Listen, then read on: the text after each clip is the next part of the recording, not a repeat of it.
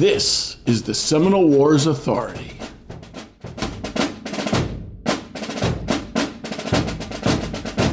Hello and welcome to our sixth installment in Martial Matters of the Second Seminole War Decisive Battle Fallacies.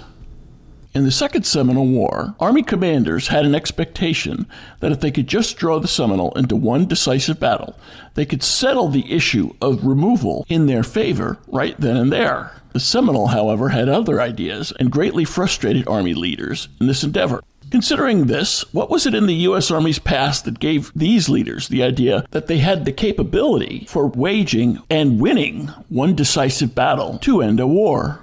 Who better to help us understand than autodidact, living historian, reenactor, and all around great guy, Jesse Marshall? Jesse Marshall, welcome back to the Seminole Wars Authority. Glad to join you. Jesse, tell us, what was it about Indian fighting that gave the Army such confidence that they could get one decisive battle with Indians and settle the matter?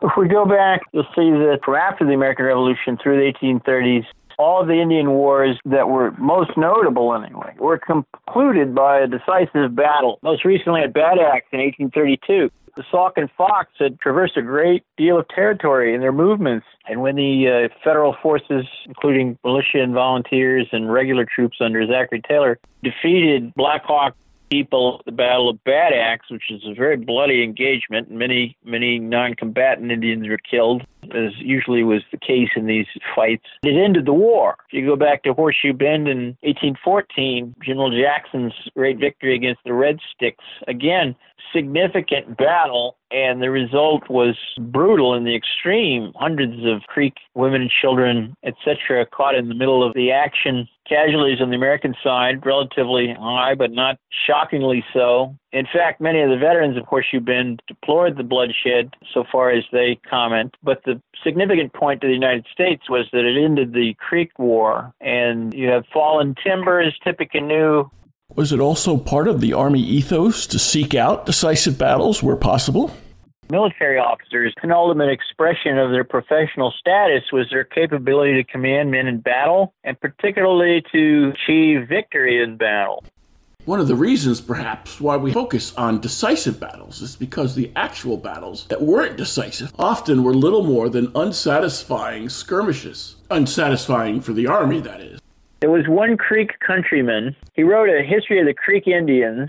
Right. That would be Thomas Woodward's Reminiscences of the Creek or Muskogee Indians.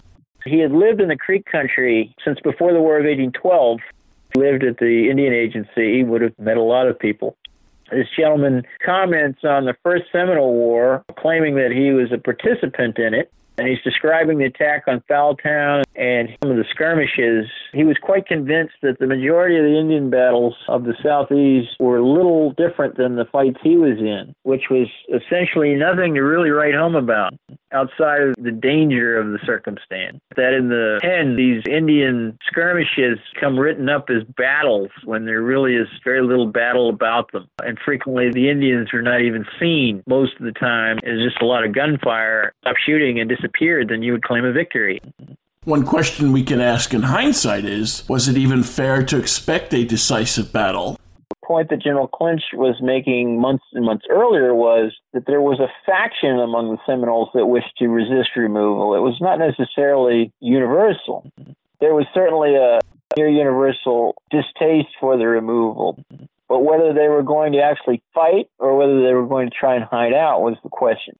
If it was a matter of them hiding out and not being interested in fighting, then that would have been to the government's advantage because while it would be difficult to catch them, if they're not willing to kill uh, or fight battles, etc., then rounding them up wouldn't be quite as spectacularly painful and bloody as it turned out to be. There is an irony to this, of course. Clinch and other generals wanted to shock and awe the Seminoles into compliance with removal. On the converse, the Seminoles sought to shock and awe the army, and they did this successfully with the Dade battle and then in the battles that followed. And their stature as very difficult and hard to capture warriors only went up in esteem following the encounters with the army. With the early Seminole victories, it didn't matter how many soldiers the Army might bring to the field, they were not going to be able to awe the Seminoles. Is that a correct characterization? Gaines's operations on with Withlacoochee in late February, early March. By the end of March, General Scott was wielding a force of almost 4,000 troops marching through the center of East Florida, and largely, well, there was some small skirmishes and shootouts. His columns failed to achieve anything of significance except burning abandoned villages once his army was breaking up in late April because the three month term of service of his volunteer forces were up, the Seminoles struck then uh, with about 300 of them attacking one of his weakened, worn out columns at the Thonotosassa Creek, about 14 miles from Tampa. In a large scale ambush once they'd inflicted three or four dead and 20 some wounded, killing a large number of the horses and baggage animals, and for about an hour putting the troops under a close, heavy, and well sustained fire, the Seminoles withdrew back into the swamps, disappeared.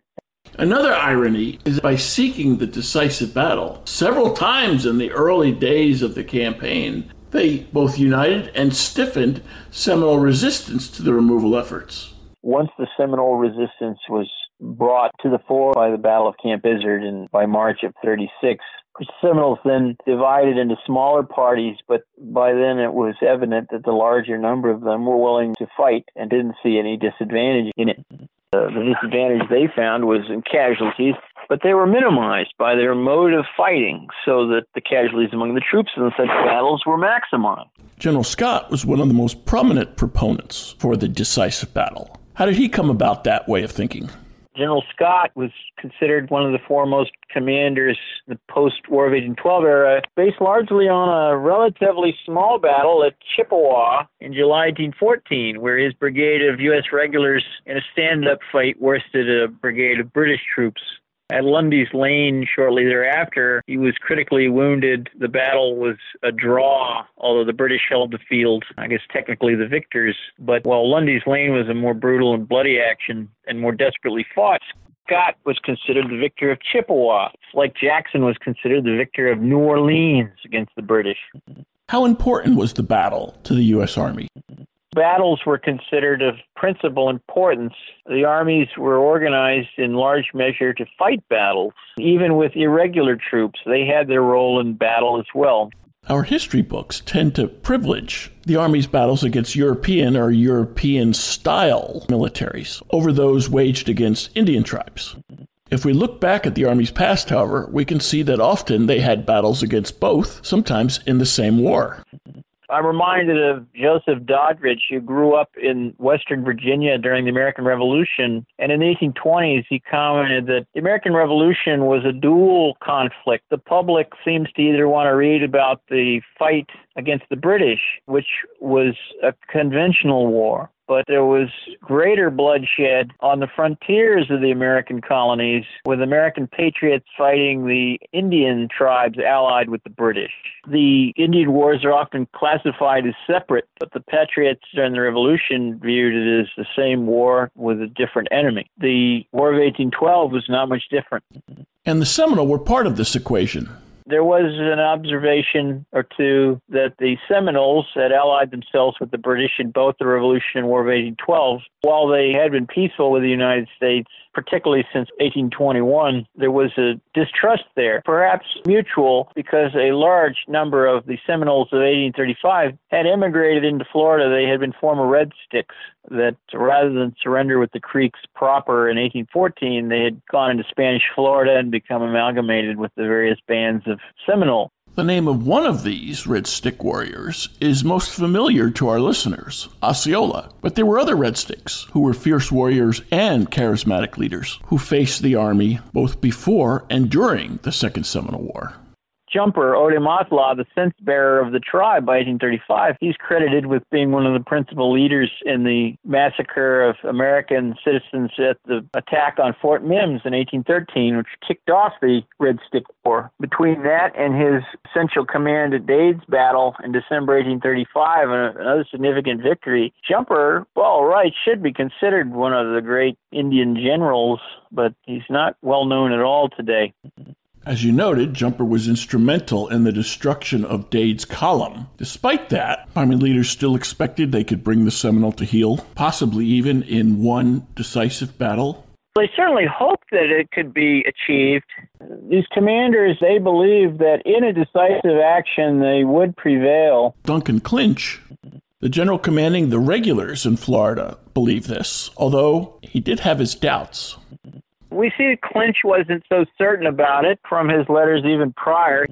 He felt that there needed to be an overwhelming regular force brought to bear even before violence took place, and that didn't happen. In traversing the terrain from Fort Drane south to Fort Brooke, General Edmund Gaines sought to have a decisive battle with the Seminole. Yes, if they were willing to offer him battle in that manner, but what we saw and the effect was the Gaines reached the Withlacoochee River February 27th, and he actually reached the point where Clinch crossed in December uh, 31st previous, and he fought a fight across the river and realized that wow, they're they're not going to allow me to cross. So the Withlacoochee River proved to be a barrier. So Gaines, of course, moved his army a few miles downriver the next day to a more clear area where the banks were not as heavily timbered, where his artillery would have a better command over the crossing. And he was initially planning to cross. They were building rafts. That's when the Seminoles came upon Camp Izard and attacked it for a few days with some heavy attacks and sniping. Even with his artillery overlooking the crossing point, General Gaines decided to keep his troops within the camp rather than to seek out the Seminoles. Was he giving up on his desire for a big, decisive battle? Gaines had recognized by this time that if he defeated the Seminoles, what good would it do? They'd just run into the swamps. So instead of making a sortie, he was sending expresses to Clinch, you know, bring your command and maybe we'll get him in the bag. That didn't work out. General Winfield Scott, fully manned and resourced, had the time to devise a strategy to use against the Seminoles to obtain a decisive battle. But like Clinch and Gaines, he also failed. Why was this? He employed a larger force. No expense was spared.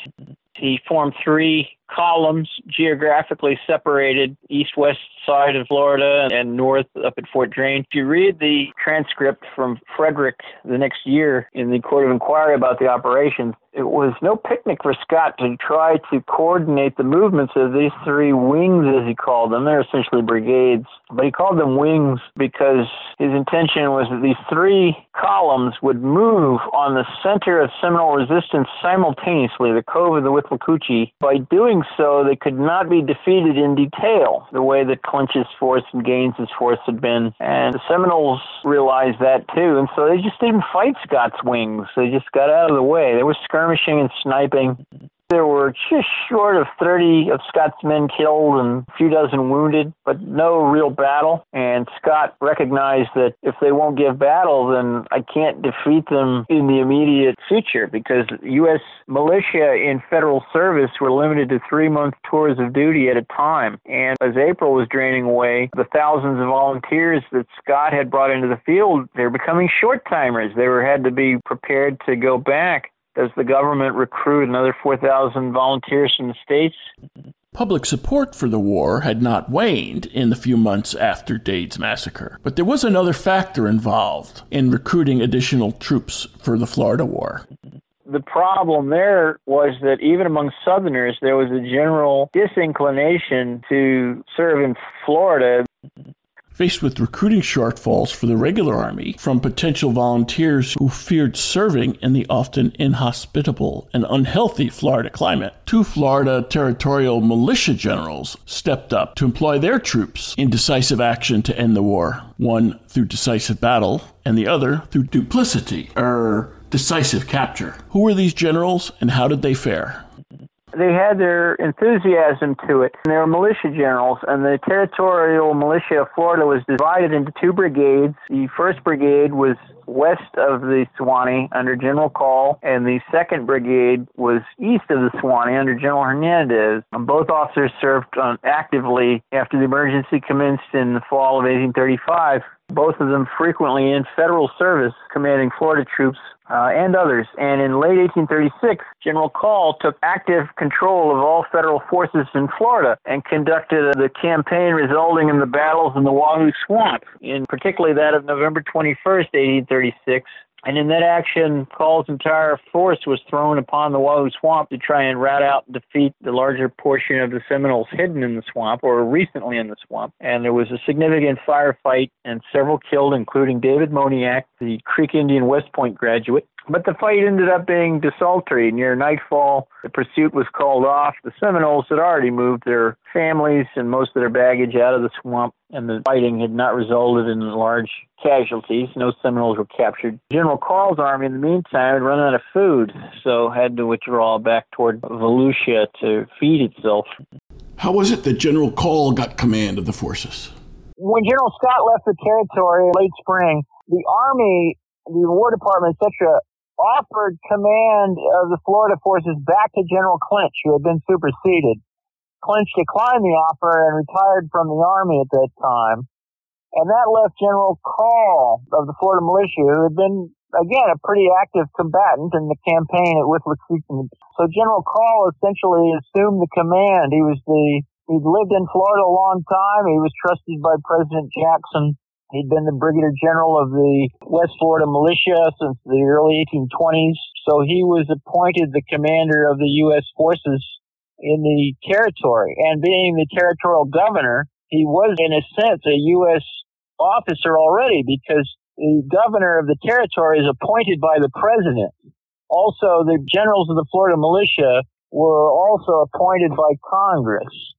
So, in a sense, even though he was a territorial officer, General Call essentially held his commission ostensibly through federal authority as a territorial officer. I'm not certain whether he was actually mustered into United States service as a Florida militia general for U.S. service during the period of his command in Florida, or whether he simply acted under his authority as commander in chief of the territorial militia and ostensibly under the orders of President Jackson was commanding the U.S. forces that were in the territory as well. So I'm not exactly certain exactly what condition General Call was in during his active period.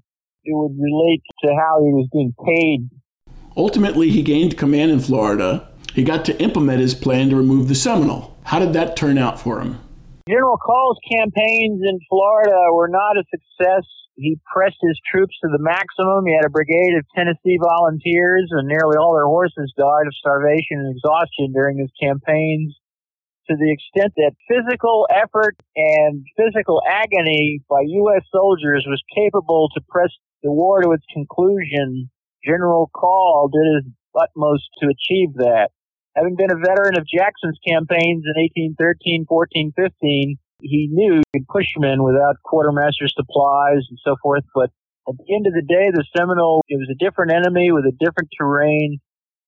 And despite several large skirmishes, notably at Wahoo Swamp, the Seminole were no closer to capitulation when Call concluded his operations than prior.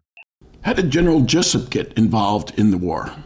Subsequently, General Jesup, who had aided materially in the suppression of the Creeks during their emigration was sent to Florida to take the command there. General Jesup happened to be the quartermaster general of the U.S. Army. One great complaint made of General Call's campaigns was that he did not lay out a very stringent logistical organization for his forces. Again, he just pushed everything forward and the men suffered as a result. General Jesup's operations were different. General Jesup laid got a plan of roads, ports, and depots. In other words, there would always be food within a day or two's march of every column so far as he could work that out. And so for the next two years, after Jesup took command in December 36, January 37, for the next year and a half, really, General Jesup laid this logistical foundation within the territory that allowed his forces to take the field in, in the largest numbers yet in December of 1837 leading to the bloody action at Okeechobee and also the fight at the significant combat at Loxahatchee in January of 1838. But again, those combats did not lead to a significant capitulation by the Seminole in Florida in general. It led to the, the capitulation of a large number, but not the, didn't end the war. I think it was pretty obvious to all parties that General Call's campaigns had largely failed the obvious reasoning was because there was not a means of keeping the troops in the field long enough to really achieve significant results. The Seminoles were still numerous enough and engaged in combat in large scale enough that the forces dare not scatter into small units lest they be cut off like Major Dade. And so you had to move in these larger columns. It meant more food and more forage and everything was required. General, based on the forces that he had at hand that he inherited from the previous campaign, he was unable to do more than push the men to their limit and the animals.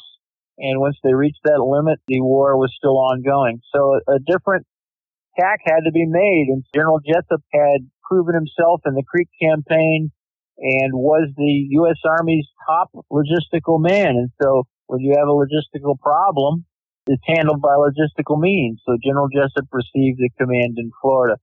General Call claimed subsequently he was glad to turn over command. so when General Jesup arrived in the territory in late 1836, they took a company of U.S. Marines that were put on horseback and some Alabama volunteers. He crossed from Tampa Bay over to the Black Creek, the Army Depot, etc.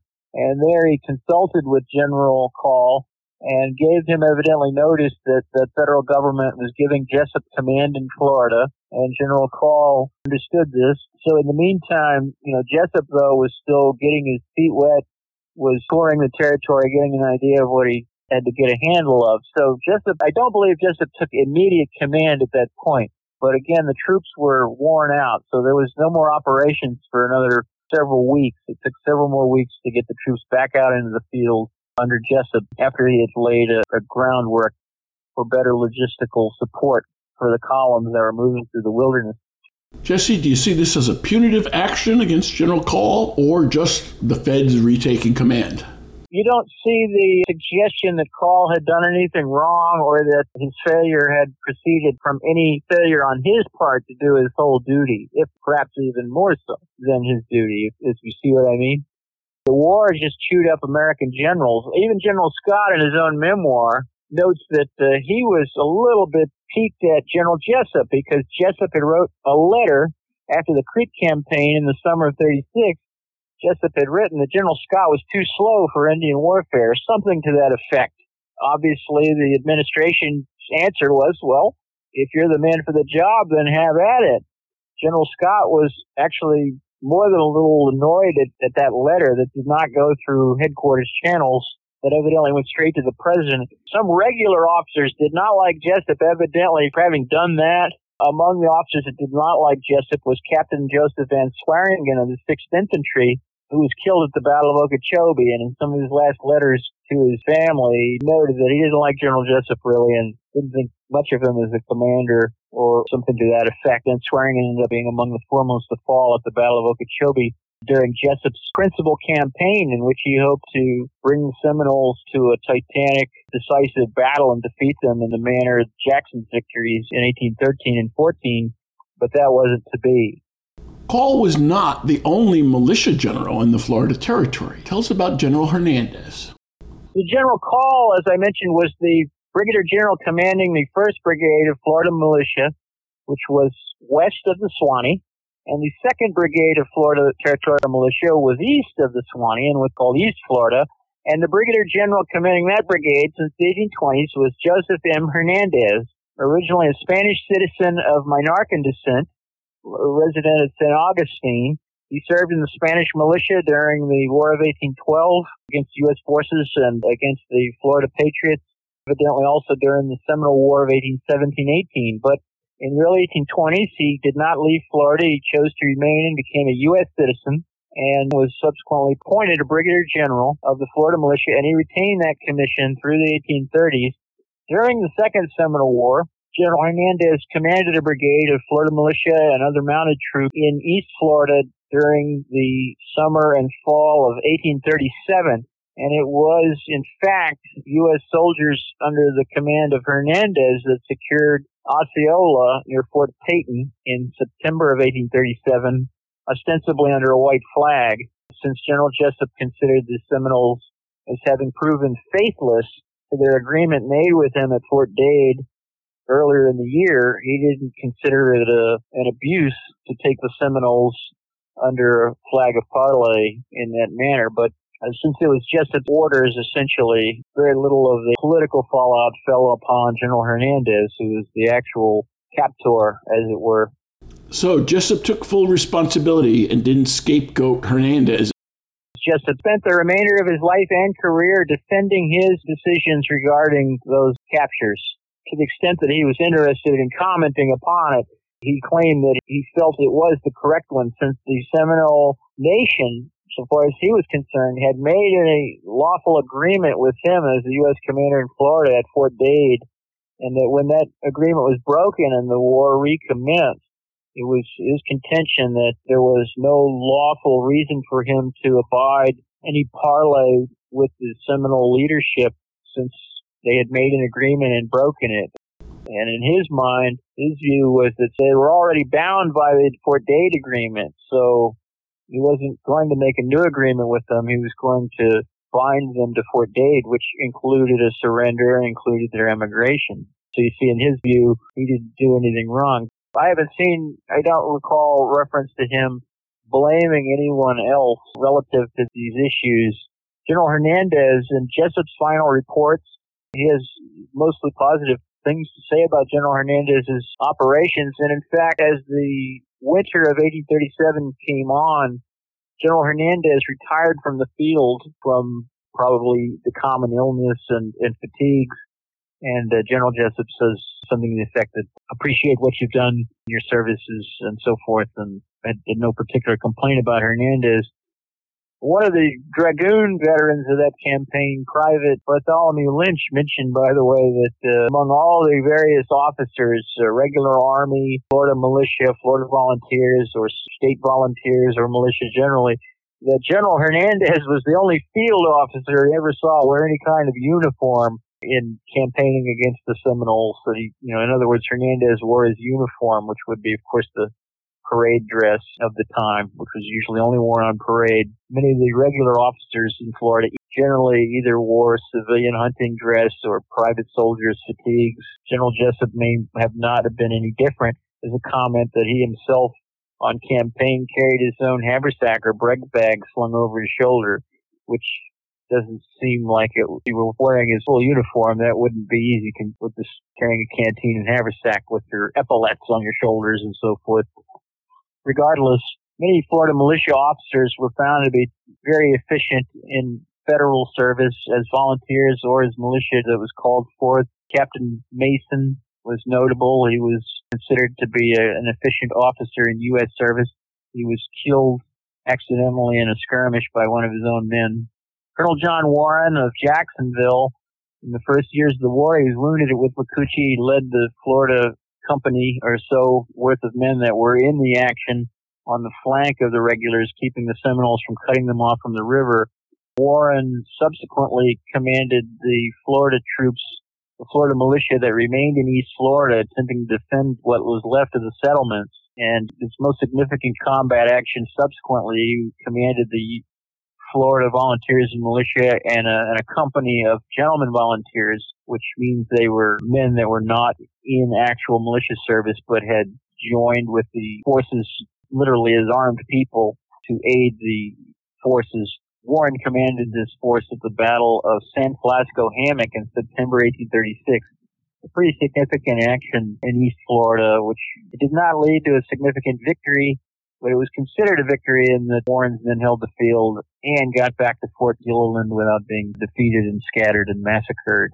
In 1839, the commanding general of the army, Alexander Macomb, came to Florida to work out another peace deal with the Seminole, if possible, during his tour of the Florida forts and so forth and attempts to negotiate with Seminole leaders he wanted another battalion of Florida volunteers at U.S. service to be mustered in, and he specifically requested Colonel Warren to raise that battalion for U.S. service. It was subsequently increased to a full regiment with 10 companies. Colonel Warren commanded that the laws in force in the United States were that militia and volunteer corps could only serve three months of active duty at a time.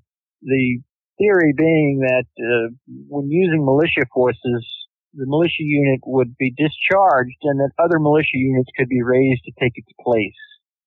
The problem in East Florida was that with the outbreak of the war and the Seminole raids, the militia in Florida, sparsely settled as it was, was not very efficiently organized. Many of the companies had very few men. And secondly, when the war broke out, an enormous number of people lit out and headed back to Georgia or wherever they came from to get out of the war zone. And this left the militia units in a very disorganized state.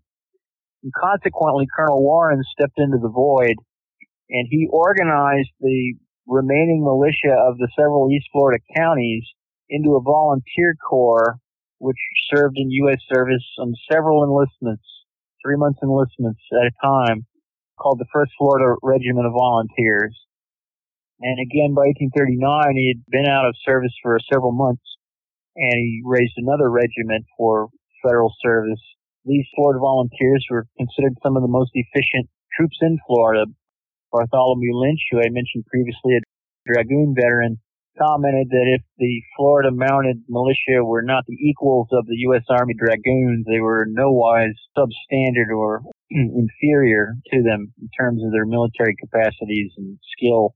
The great distinction, of course, is the Florida Mounted Volunteers had no uniforms but as U.S. volunteers, they were issued U.S. rifles for their various periods of enlistment. Whereas if they were serving as militia in their territorial capacity, where they were doing so, they would have employed their militia arms, which might have been a hodgepodge of shotguns, rifles, fowling pieces. By and large, for example, at the Battle of Withlacoochee, Cole's brigade was so armed with a variety of common arms but the United States subsequently did provide 500 muskets for Florida militia forces, and subsequently again, Warren's commands usually were armed with U.S. rifles, gave them a pretty considerable advantage over musket-armed troops generally. What became of Colonel Warren? Well, Colonel Warren, I haven't seen any specific reference to his date of death. So I don't know exactly when he passed away, but he disappears from the historical record so far as I've discovered about 1840, after that last Florida regiment was mustered out, he is shown as having subscribed with a political effort that included General Hernandez, by the way, of a number of prominent East Florida citizens, the majority of whom were members of the Whig Party, and their goal was to sever East Florida from West Florida, West Florida being west of the Suwannee, and notably the site of the capital of Tallahassee and the city, port city of Pensacola, the other major town of mainland Florida besides St. Augustine in East Florida. The comments at the time were such that East Florida felt it would be in their best interest not to be politically permanently aligned as a state along with West Florida. This division seems to have been along party lines, mind you. So in other words, the Whigs felt that they had a dominance in East Florida and the Democrats had a dominance in West Florida, and Suwannee was sort of the, the borderland. Evidently, this movement continued. There were efforts, notices to Congress that Florida's statehood should be predicated on a division. The subject, of course, is a lengthy one. I will simply note that when, in 1844, the debates relative to Florida's statehood, David Levy Yulee, who I believe at that time was the representative of the territory in Congress, he was in Congress without a vote, if he wasn't the representative at that time, he at least wrote this declaration on why Florida should achieve statehood in 1845, even though it was not very well developed and there were questions about its population.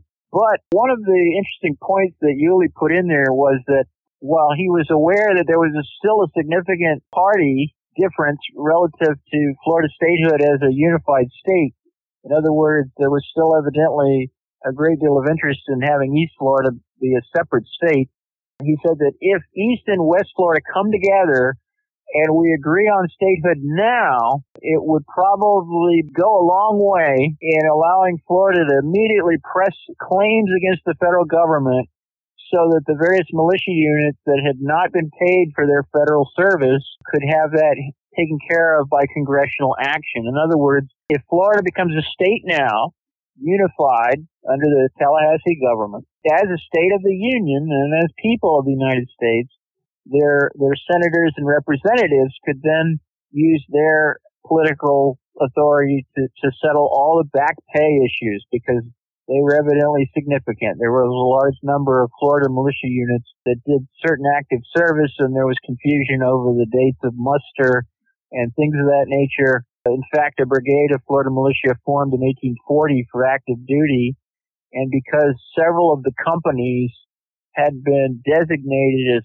foot companies for local defense only, there was a great deal of hand wringing in Congress claiming that they shouldn't be paid as having been in active service if they were essentially home guards.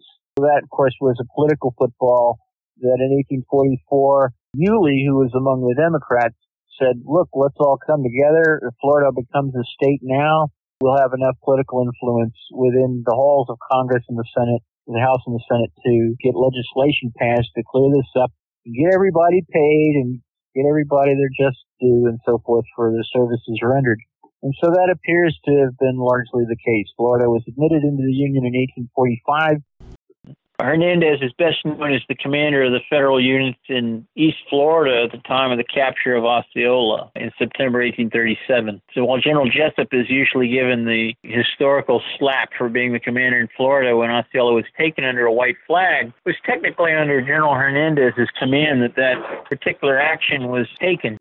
So Call, as a commander, he wasn't any different than the regulars. He sought decisive battle. He wanted to defeat the Seminoles in the way that Jackson had defeated the Creeks. And it's not a surprise because Call had served in the Creek War under Jackson and had even served on Jackson's staff and was, was sort of an adopted son on Jackson's military staff during the Creek War. Call owed a great deal of his influence in Florida to President Jackson as well. What other means did the Army use then? They even, at certain points, attempted to turn the Tallahassee band against the Miccosukee to try and conclude hostilities even faster. Having failed with regular Army generals, they turned to militia Army generals. Having failed with militia Army generals, they turned back to Army generals. What were the actions and who were the generals? His campaign of 1837-38, there were three major actions: at Okeechobee, Jupiter Inlet, and Loxahatchee. The latter two fought on the same ground within a couple weeks of each other. None of those engagements saw the U.S. forces capture any significant number of Seminoles. However, shortly after those battles, Jumper had surrendered with his people prior to the battles, and shortly after the Battle of Okeechobee, Alligator and his band surrendered. They had been foremost in the Battle of Okeechobee, but they surrendered shortly afterwards. And after the Battle of Loxahatchee in January of 1838, General Jesup engaged in negotiation with Tuskegee and his Seminole band in March of 38. During that period, Jesup had his forces surround and capture that encampment, which was a significant capture of hundreds of warriors and, and women and children, and they were shipped west. The exertions by the American veterans of that campaign are probably unmatched in American military history in large measure until you see uh, Merrill's Marauders operating in Burma it's not my opinion alone. John R. Elting, American military historian, made that comment in the mid 20th century. Uh, in his work on the American soldier, he felt the troops in the Seminole War had probably seen the worst physical conditions of any U.S. veterans in action on active service. Again, the goal was to bring those battles to fruition, and when they did occur, the Seminoles perceived that it was to their advantage to engage in those battles, and it was in the sense that they killed and wounded a large number of American troops, but the troops also killed and wounded a certain number of Seminoles, even if it was a small number. It certainly demonstrated that the soldiers were not afraid of battle as far as enforcing the federal authority. What was the Seminole agency regarding when these battles happened, or if they happened, or if they continued?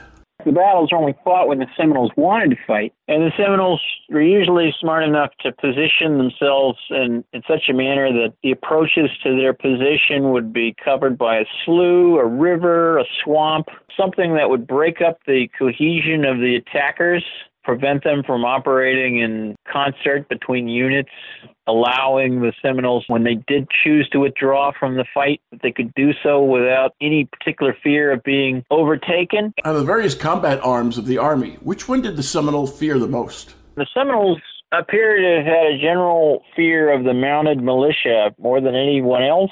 Now, in this period, Southern hunters often preferred to hunt on horseback. They would ride through the woods. There's a British gentleman named Gosse. He lived in Alabama in the 1830s teaching school, and he said that he went hunting quite a few times with the locals in, in Alabama backcountry and he noted how the, the sports hunters of the South, it was a dangerous thing just to hunt with them because they would ride the horses as fast as they could through the open woods and handle their gun at the same time. Sometimes to their discomfiture, they may have to dodge tree branches and everything while they're chasing down a deer in the open woods. Well, the mounted volunteers that were brought into military service, they'd all done this so they could track Indians through the woods if they were open enough. The strategy of the Seminoles was to stay out of the pine barrens where they knew they could be overtaken by the mounted elements of the American forces at a disadvantage. And that's why they generally hid in the swamps because they knew that they could at least negate the mobility of the mounted volunteer units. How did this impact individual units or militia? Like the Missouri volunteers at Okeechobee. Many of those men had served honorably and with some degree of uh, skill in the Black Hawk War and the War of 1812 prior. But because the Seminoles had positioned themselves across the Sawgrass Prairie, the Missouri volunteers were unable to utilize their greatest advantage, which was their horse-borne mobility. They essentially just became riflemen stumbling through a sawgrass swamp at quarter mile an hour the name Camp Izard after Lieutenant Izard, who was a dragoon. A dragoon doesn't sound like a very American term. It has to do something with being uh, an armed horseman? What does it mean, and how many of them were there in the U.S. Army? Well, Izard was the only dragoon at Camp Izard in 1836. He was on the staff of General Gaines from the Western Department, so he proceeded to Florida. He was a member of the Dragoon Regiment. So the dragoons in the 1830s, they would make these grand rides out in the prairies and visit with the tribes there wasn't an idea that the Western tribes were all that interested in war with the United States. When the Florida War really came into effect, the federal government organized a second regiment of dragoons specifically to serve in Florida. And like the mounted volunteers, they were not cavalry in the sense that they fought on foot. Mounted volunteers, often called mounted gunmen, those units would fight on foot too, principally. But there were occasions where they would come on Indians while they were mounted and, and had little skirmishes. But generally, like dragoons, they would dismount too. They would ride into action and dismount. The dragoons were trained to do the same thing, but being regular troops, they had the advantage of a superior state of discipline, and that became most evident in the battle at Loxahatchee. You had the U.S. 2nd Dragoons in that action, and you had a battalion of Tennessee mounted volunteers under Major Lauderdale, one of the foremost commanders of mounted volunteers under General Jackson in the previous campaigns.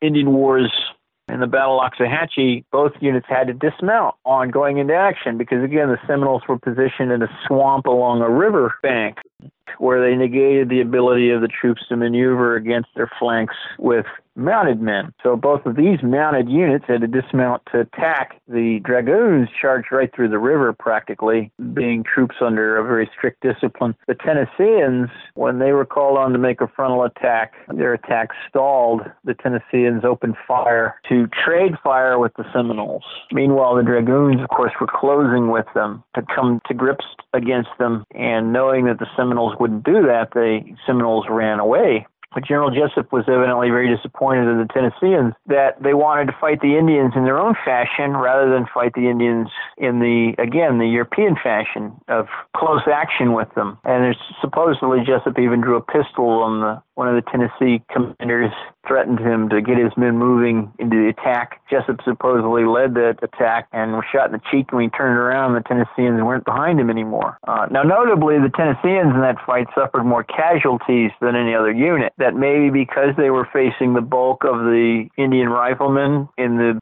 chance where their position was. But there was at least one officer in the pages of the Army Navy Chronicle wrote a letter stating that the casualties are meaningless, that when the Tennesseans' attack stalled, they were consequently exposed to the enemy's fire longer than the regular units that closed distance so rapidly that the enemy fled.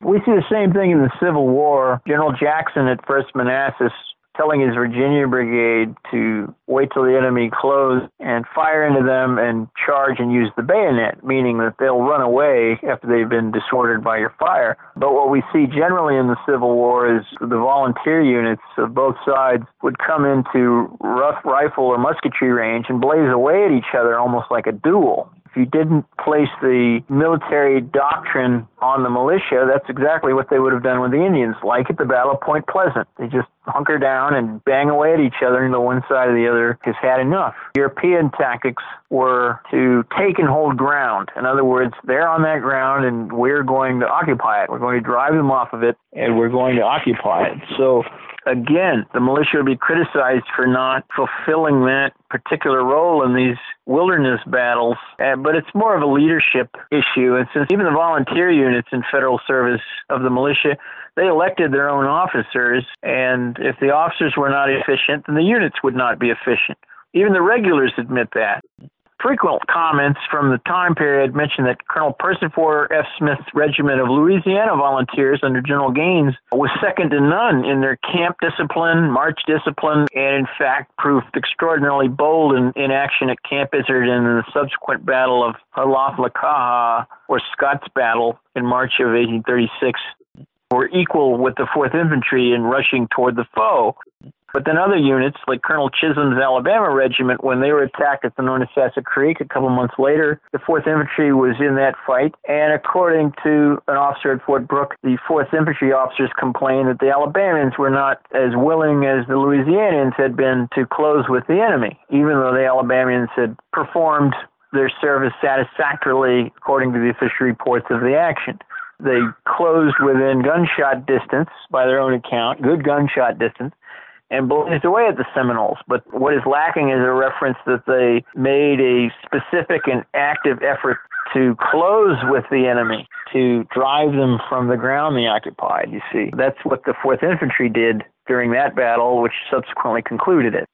The Constitution gives Congress the authority to organize and train the militia, and they can choose whether that training is more oriented towards militia or for regular use. However, that's not what the Congress chose.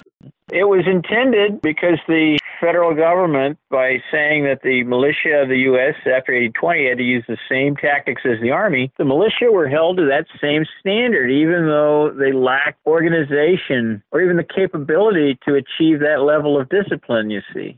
When the criticism about Taylor's handling of Okeechobee came out, the Secretary of War attempted to defend Taylor in the public print, saying he had to put the Missourians in front as skirmishers because they were light troops at best. It would have been silly to try to use them as a regular force in battle line. This is why Taylor gave them the credit that he did when he said they fought better than militia generally, because even though he intended them to fight as a light corps and skirmish order, Colonel Gentry, their commander, had them make a frontal attack, and they even pressed into the swamp about 80 to 100 yards and held their position for the better part of an hour until their lack of command. After Gentry fell, the lieutenant colonel of the regiment evidently disappeared or was a non-entity, and so the regiment's cohesion reached a point where company commanders withdrew their men from the action. That's when Taylor says the regiment broke. That's what he meant. But what the Missourians in their own depositions state their big complaint is the way that Taylor's report just says they mostly broke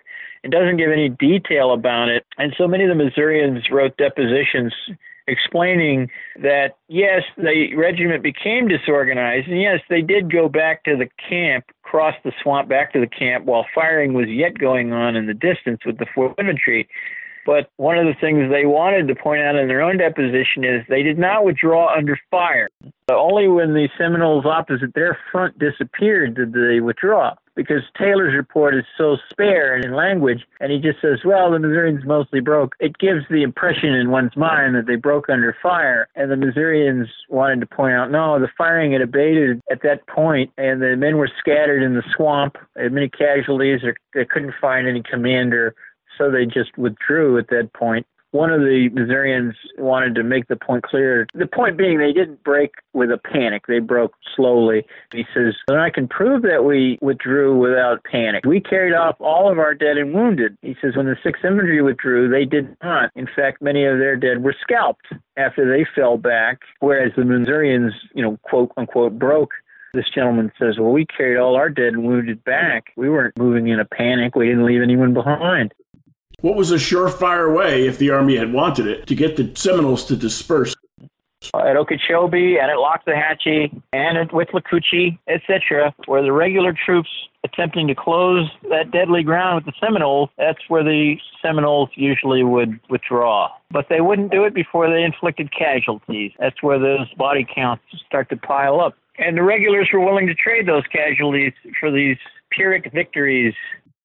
The Seminoles' fierce resistance that exacted high casualties had its effects especially at Okeechobee, where Taylor wanted a decisive victory, but the high casualties prevented him from doing that and from continuing the fight later.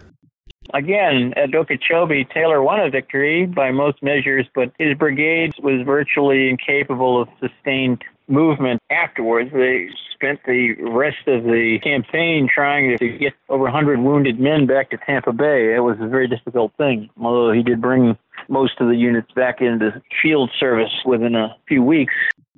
In the years following, the Army still sought a decisive battle, but the Seminoles refused. So it tried alternatives bribery, deceit, lying. We'll discuss those in our next episode. To bolster its efforts to stay in the field full time to keep the pressure on the Seminole, the Army got an unexpected ethical assist from the Army Medical Department. It took the efforts of the Army Medical Department. In 1839, they produced a publication which compared the mortality data of the U.S. Army over the previous, previous 10 or 20 years to demonstrate that active military duty in Florida had been no more deadly proportionally than elsewhere.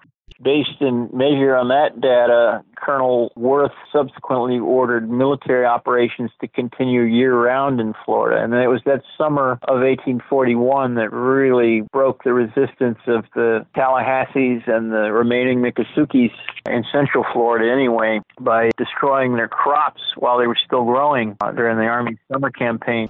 What was special about Colonel William Worth finding a solution where the other generals had failed? Worth had participated in some of the tactical boards that looked into changing the tactics of the Army in previous years, but all of the tactical manuals were penned by General Scott. What Worth did is by putting his men constantly in the field against the Seminoles, they had no time to really work on the minutia of the heavy infantry drill portion of the drill books.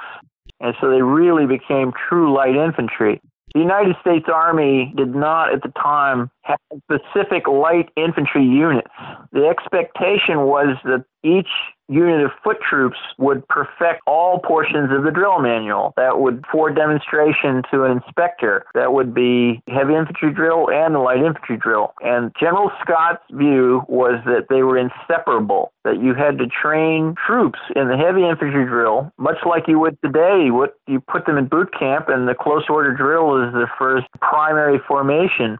They learn the skirmish drills or the extended order combat drills later. And that's exactly how the Army looked at it in the 1830s. But because it was necessary for the troops to act only in light infantry order in the wilderness, General Worth, by putting his regulars in the field constantly, without a break over the summer, they had no occasion to do the heavy infantry drill, and consequently, they really did perfect the light infantry drill. Did these actions finally prompt the possibility of a decisive battle for the Army? Once the Seminoles' crops were destroyed and they reached a point of desperation, Worth did get a battle Final battle of the war at Palaklakaha Hammock on April of 1842. Brigade-sized force of regulars under Worth, along with some friendly Seminoles and Black Seminole scouts, engaged and attacked the fortified hideout of Halak Tustanugi and his Miccosukee warriors near Palaklakaha and drove them from their position with the loss of one dragoon killed and several others wounded. Sprague, the author of the Florida War History of 1848, was present in that battle and gives an excellent description of it. But getting back to decisive battles, it took a number of small but decisive efforts spread out over a large area to get the Seminole to decisively turn themselves in for removal. Summer of 1841, Colonel William Worth ordered the troops to continue in the field year round, and it was during that summer that they destroyed an enormous quantity of the crops hidden in fields of the Seminoles, not just in the Everglades, but in operations around the Withlacoochee River. The secret fields planted by Tiger Tail and the other Tallahassee peoples were found out and destroyed in the cove of the Withlacoochee and also near Homosassa and other points north. And without those crops, the Seminoles were facing near starvation. And that's when you had a, a large number of them surrendering near the close of 1841. By the spring of 1842, there were very few Seminoles that hadn't been captured or surrendered, perhaps 300 all told. For those stout hearted who still refused to remove, they put up one last fight in what became a decisive battle for Colonel Worth, but also a fairly meaningless one. Since there were so few Seminole left, a decisive battle would no longer be so decisive. It might just be a culmination. Because they spent so much time in the field, these small but decisive tactical actions by the Army turned the soldiers into swamp warriors, enabling them to face the Seminole any remote geographic location in Florida. That's right. These guys had been swamp campaigning for the better part of a year.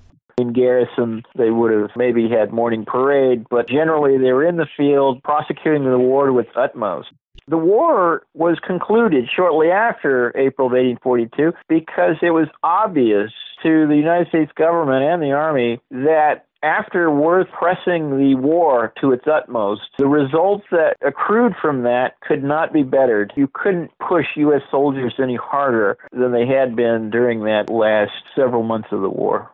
And that attritional warfare, that unrelenting attritional warfare, all but ensured there'd be no decisive battle because there would be no great numbers of Seminoles to offer one. But there was a battle, a final battle for the Second Seminole War from Sprague's description, the real game changer was they had all become extraordinarily expert woodsmen over the campaigns, just previous months of hunting down Halleck's party. And secondly, the skirmish drill, where the men would scatter, but they would keep within distance.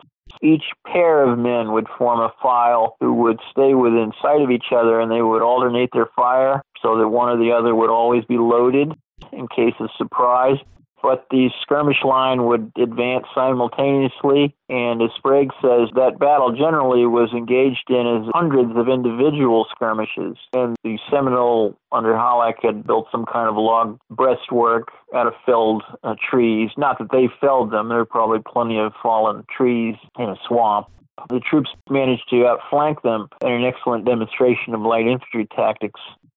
Like some of the early battles of the Second Seminole War, the results were lopsided. But unlike the early battles of the Seminole War, where that unbalance in results benefited the Seminole, the Army actually won the lopsided contest in that final force on force battle. One takeaway from all this seeking decisive battles is elusive, and some of the decisive battles that you get are not so decisive either. We see post Seminole Wars and post American Civil War, we still can't get the desire for a decisive battle out of our head. Tell us about post Civil War examples, seeking out the decisive battle and expecting one. So, a, greater emphasis on regulars after the war. So, in the war with Spain, we fought, what, two battles essentially? And the public was largely enervated by the fighting at San Juan Heights. And we still haven't forgotten it for the scale of the San Juan battle, you notice the American public is still fascinated with it. So don't underestimate the power of a battle.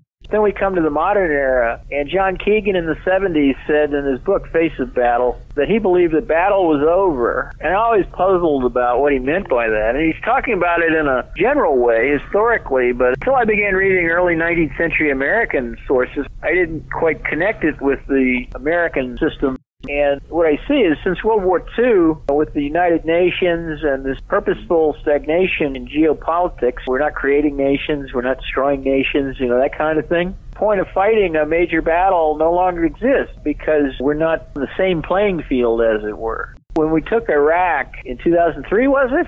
It was not our intention to make it a territory of the United States, and we didn't do so. But you see, in the 1850s, if we had sent an expedition to Iraq and they took it, we essentially conquered Mexico in 1847, but we didn't really conquer it. We never suppressed the Mexican guerrillas. We essentially made a deal with the government but the Mexican people were we didn't have enough troops in Mexico to occupy it. Our army in Mexico was very small. It just occupied essentially Mexico City.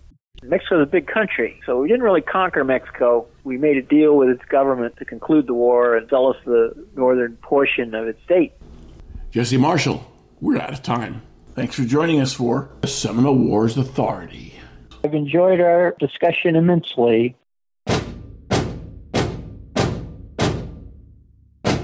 This podcast is copyright 2022, the Seminole Wars Foundation, all rights reserved.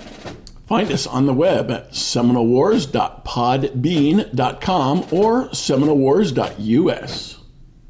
Front and back bumper music courtesy of the U.S. Navy Band.